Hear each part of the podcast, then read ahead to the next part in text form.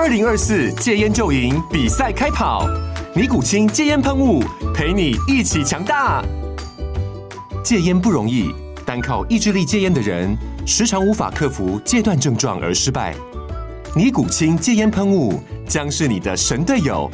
简单一喷，药品急速释放，立即缓解7大戒断症状，不限场合提高戒烟成功率。除了尼古清神队友，你还可以寻求专业医疗人员协助，一起迈向戒烟成功之路。尼古清戒烟喷雾，用科学方法戒烟，请咨询全台各大药局及戒烟门诊。本广告由尼古清戒烟喷雾卫部药书字第0278355号提供，嘉安嘉护股份有限公司，台北市中山区民生东路3段2号10楼，北市卫药广字第113030190号。尼古清戒烟喷雾，相伴每个新开始。你也和我一样关心青年返乡创业的议题吗？或者青年返乡都在做什么呢？我是马耀，每个礼拜四我在各大 Podcast 频道，我用30分钟的时间与您分享青年返乡创业的心路历程，让你看见青年逐梦的精彩故事。您现在收听的是青年返乡 Are you ready？ 大家好，我是节目主持人马耀及马耀嘎姑。这集呢，我们将邀请到五峰乡桃山村民都有部落来自泰雅族的罗慧娟娟姐。娟姐目前在新竹五峰乡，她成立了一间生衣奴露营区，营区内并提供消费者泰雅手工创作的机会。这集呢，他将跟我们分享五峰乡桃山村成立第一家露营区的创业心路历程，他们是如何从一片杂草丛生的土地上看出未来市场潜力，为了让游客体验有别于竞争对手的露营体验，他们又是如何在竞争激烈的露营区市场中脱颖而出呢？现在就让我们来一同透过节目深入了解生衣奴露营区的独特之处。欢迎娟姐。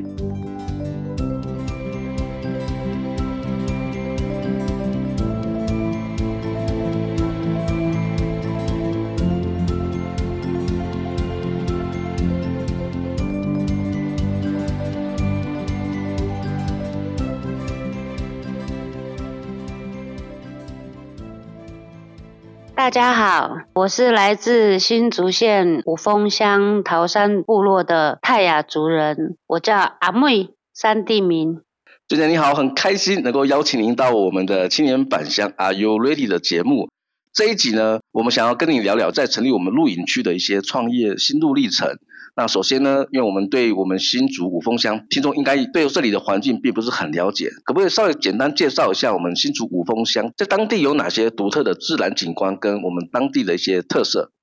我们新竹县五峰乡，我们的特色呢，当然是以农产品为主嘛。近期就开发了比较多的一些露营区啦，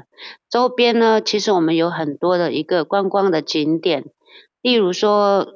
我们那里本来就有一个纯天然的温泉将军汤泡脚池，然后还有三毛故居、张学良的故居。那个农特产品呢，当然是农业为主嘛，主要就是有高山蔬菜，还有水梨，然后日本甜柿，还有那个水蜜桃、栗子等等很多啦。我们景观比较特别的一点就是我们是在半山腰的中间，大概是海拔800-900，那应该算蛮高了，所以那景观呢，当然是一定是很漂亮的嘛。听起来我们五峰乡民都有部落附近其实还蛮多特色名产跟自然景观可以推广的，是不是因为这样您才成立了我们生衣奴露营区这样的一个背景？会成立生衣奴露营区这个想法，其实这块地的当初的时候是一个废地啦，就长满杂草的一个土地而已。那因为我爸爸早年就很早就走了，剩下妈妈一个人嘛，就是他想要去整理一下土地的那些杂草啊，去整理一下。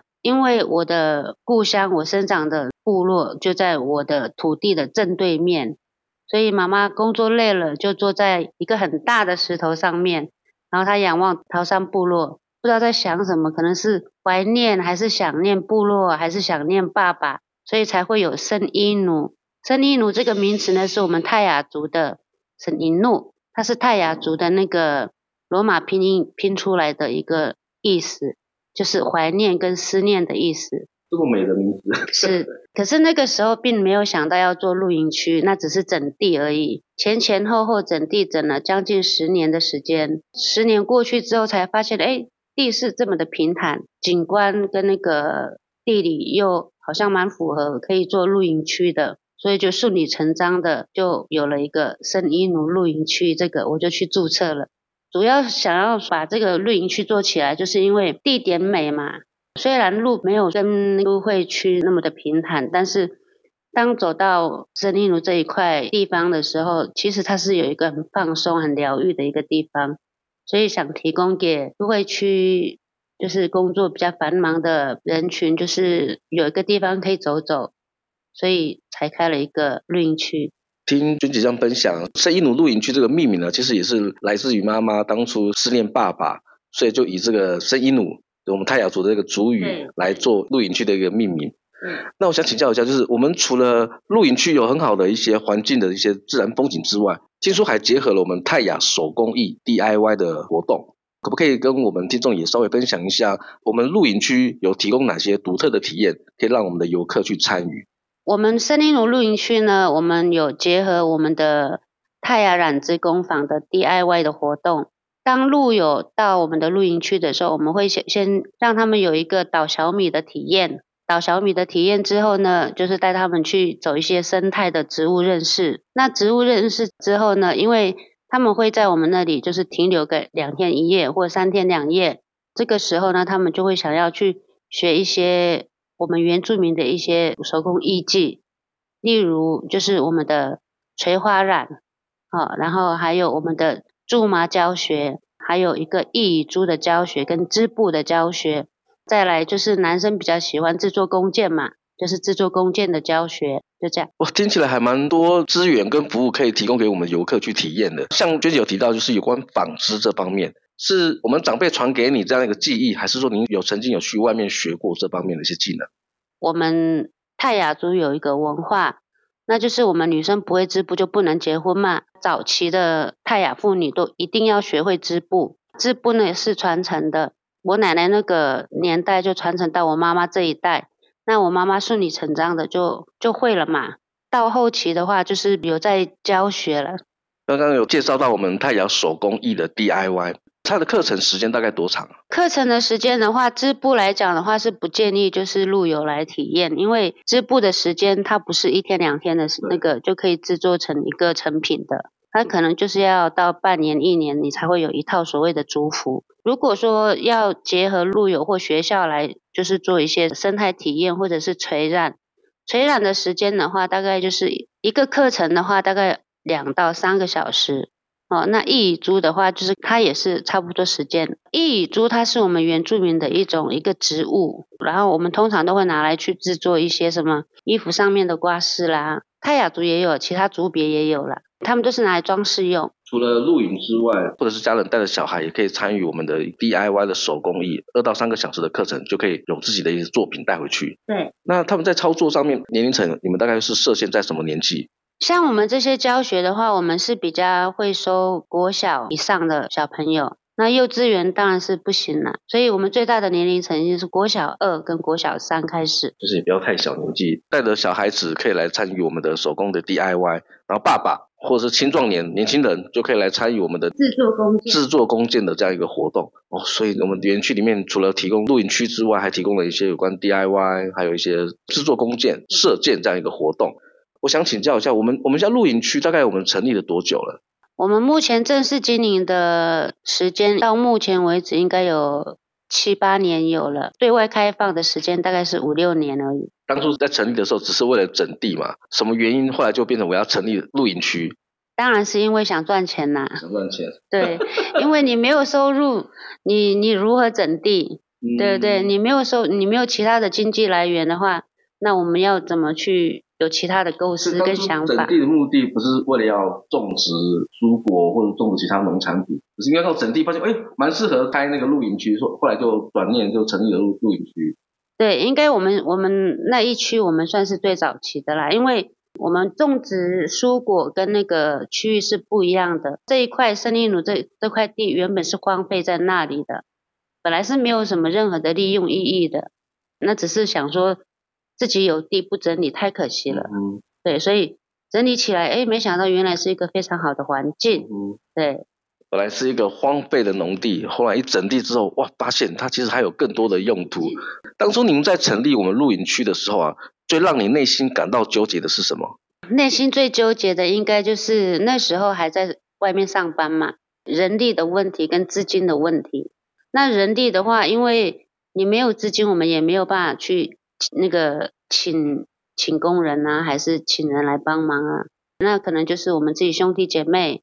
妈妈，然后就自己慢慢做。那资金的部分就是我们子女的在外面工作，然后有一点钱了，那可能就是投回来，就是投资在自己的家业里面，就慢慢做起来的。所以有关资金的部分，就是我们兄弟姐妹大家一起集资，去成立了这样一个露营区。那我想请教就是啊，我相信当初在成立这样一个露营区之前呢，当然是您克服了这些困难点嘛。那您在创业的过程当中，那又有没有面临到哪些困难跟挑战？那这部分的话，你是如何面对跟怎么样去解决这些困难的？碰到困难的时候，就是资金不足的问题，就想到了，因为妈妈有一个，她是一个在地职人的讲师，所以我想说成立一个泰雅染织工坊，去结合我的露营区，然后看这样资金有没有比较多，然后能不能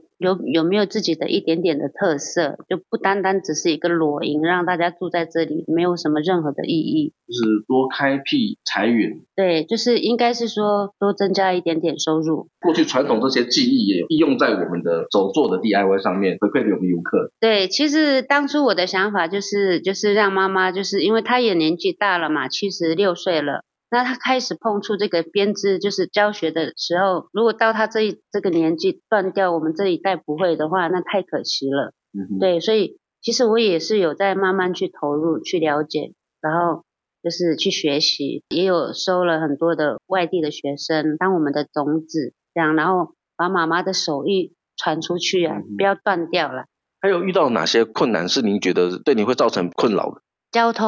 交通也是一个很大的问题，因为我们是住在比较偏远的深山里面嘛。对于像我们自己都觉得路没有那么的好走的话，更何况是我们的客人。对，所以其实这个问题我们一直就是跟公所去反映一下路况的问题。那现在是目前改善很多了。还是要靠我们的地方的民意代表来帮忙协助，为我们排除这些困难这样子。那现在目前我们五峰乡除了您在经营露营区之外，还有其他业者也在经营吗？哦，这就多了。对，因为我们开露营区之后，目前我们光是五峰乡，据我所知啦，大概已经有200多家了。那就表示我们五峰乡这个露营区，这个环境是非常热门，非常值得我们游客去前往去体验的。当然我们的山伊努这个露营区是我们五峰乡第一间，也是打出了名号，所以很多我们周边的一些业者陆陆续续成立起来。针对这样子一个竞争激烈的露营市场啊，山伊努露营区是如何保持竞争力？你认为你们的最大竞争优势是什么？可不可以跟我们介绍一下您的露营区的特色跟亮点？我觉得我们的特色跟亮点应该是有结合到我们原住民的文化传承的部分。那我们强调的是自然的文化、自然的环境，没有任何的什么太过于现代化的建筑物都没有。文化面的部分可不可以跟我们听众稍微再多做说明？最近有一个很夯的一个苎麻教学，我们以前还没有衣服穿的时候，这个苎麻就很重要了。它要种植之后呢，把它弄成线，然后才可以织成一个布，才可以制作成一个我们所谓的族服这样。如果说游客到我们露营区，文化面的部分就是你们除了提供我们简易的手工 DIY， 可以适合亲子来去共学，另外一部分就是针对比较复杂一点的像纺织、染织这样的一个技能，它可能就是要花比较多的时间，所以你们会安排一些比较长期的课程，让我们的学员来到我们的园区里面去上课学习。所以这个部分就是也是我们园区里面另外跟别的业者不太一样的地方。来到我们原乡部落，来这里过一晚，享受大自然的这样一个风景。另外一部分就是如果你想要体验有关于文化面的话，其实我们圣伊努露营区也是提供这样的一个服务，非常值得我们的游客来推荐。为了维持你们这样一个竞争优势啊，你们做了很多的努力，目前有得到什么样的一个成果是你们觉得最很有成就感的地方？我应该是我以我妈妈为荣吧。妈妈以前是家庭主妇嘛，可能那个时候比较年轻一点，都是在外面工作，那时候老一辈的都还在，可是她也是毅然决然的就是投入到一个文化传承的编织的工作里面，可能也是她的兴趣。那我以她为荣的一点就是他现在目前是一个在地职人的艺术家，跟讲师跟导师。对，说一下妈妈的名字吗？我妈妈是新竹县五峰乡桃山村陈凤娇笔袋老师。她一直不停的强调，就是说我们的文化传承这个东西，尤其是我们祖先留下来的，不能断掉，必须要延续。那我们做子女的当然就是要圆老人家的一个梦嘛，虽然自己没有很厉害，但是如果可以培育很多的一个种子出去，那也是很好的一件事。像我们的老一辈的就是不太喜欢就自己的自然的环境被污染掉嘛，那当然他一定会要求我们下一辈的就是要维持自然生态，把自然生态延续下去，环境保护下去。妈妈带给我们这样一个泰雅族的这样一个精神，我们在经营我们的生医努鹿营区，我们也是延续这样一个精神来成为我们的经营理念。最后一个问题我也想请教您，就是你对我们青年返乡有什么样的看法？尤其是我们青年回到部落，你认为他们可以为我们的原乡部落做出什么样的贡献？现在真的要青年返乡真的还蛮难的。对于现在年轻人的想法就是能够养好自己的家庭，赚好自己的钱就可以了，但是我觉得这样不行。青年返乡对我们部落或者是对我们那个原乡地区，那当然会有很大的帮助嘛。对，他们可以把都会区学到的知识融到我们的部落里面去，结合我们的文化的文创里面去创新它，就是发挥年轻人的创意的想法，那导入一些新的元素回馈到我们的原乡。从您返乡的这样一个经验，就是成立我们露营区，这样一路走来，可不可以给我们青年一些建议跟鼓励的话？我是会认为说年轻人可以就是返乡多分享一下现代的知识跟技术到部落里面，分享给那些长者或者是部落里面的一些族人，让他们知道其实我们不单单可以维护我们自己的文化，但是我们还可以创新它。现在年轻人他们对 3C 产品本来就很厉害嘛，对于网际网络这些，我们山上的那个耆老们根本就都不懂，也不懂宣传，所以不会有人认识我们的文化。借由年轻人来发挥他们的理念，让他们有自由的空间，可能会有不一样的经济的发展奇迹，也不一定。好，我们非常谢谢娟姐给我们青年朋友一些返乡的建议。相信听众朋友呢，他应该也有对我们的生医努鹿营区也有很多的好奇，也想了解，也邀请我们娟姐在节目的尾声也跟我们听众分享一下，我们要怎么样去认识我们生医努鹿营区，要从哪个管道，我们近期有没有一些优惠好康或活动资讯可以跟我们的听众朋友也稍微做分享一下？我们森林鲁露营区最近有推出，应该是说我们新竹县五峰乡的露营协会，我们有推出就是只要进到露营区就会有100元的优惠券，然后这个优惠券呢，就是我们五峰乡里面只要在优惠券里面的露营区都可以折抵。那还有一个呢，就是我们的资讯会 po 在 FB、IG、Google 也都有，都可以搜寻到森林鲁露营区或泰雅染织工坊。只要在网络上搜寻森伊奴露营区以及泰雅染织工坊，搜寻 FB 跟 IG 就可以搜寻得到我们的相关资讯。好，我们非常谢谢娟姐来到我们的节目，也非常谢谢听众朋友聆听我们的节目。今天这一集呢，我们就先录到这里。如果你喜欢我们的节目，也欢迎您到各大 Podcast 频道按下订阅，或加入青年返乡 RU Ready 的粉丝专页，按赞留言分享你的观点。再次感谢你的收听，我们下周见，拜拜。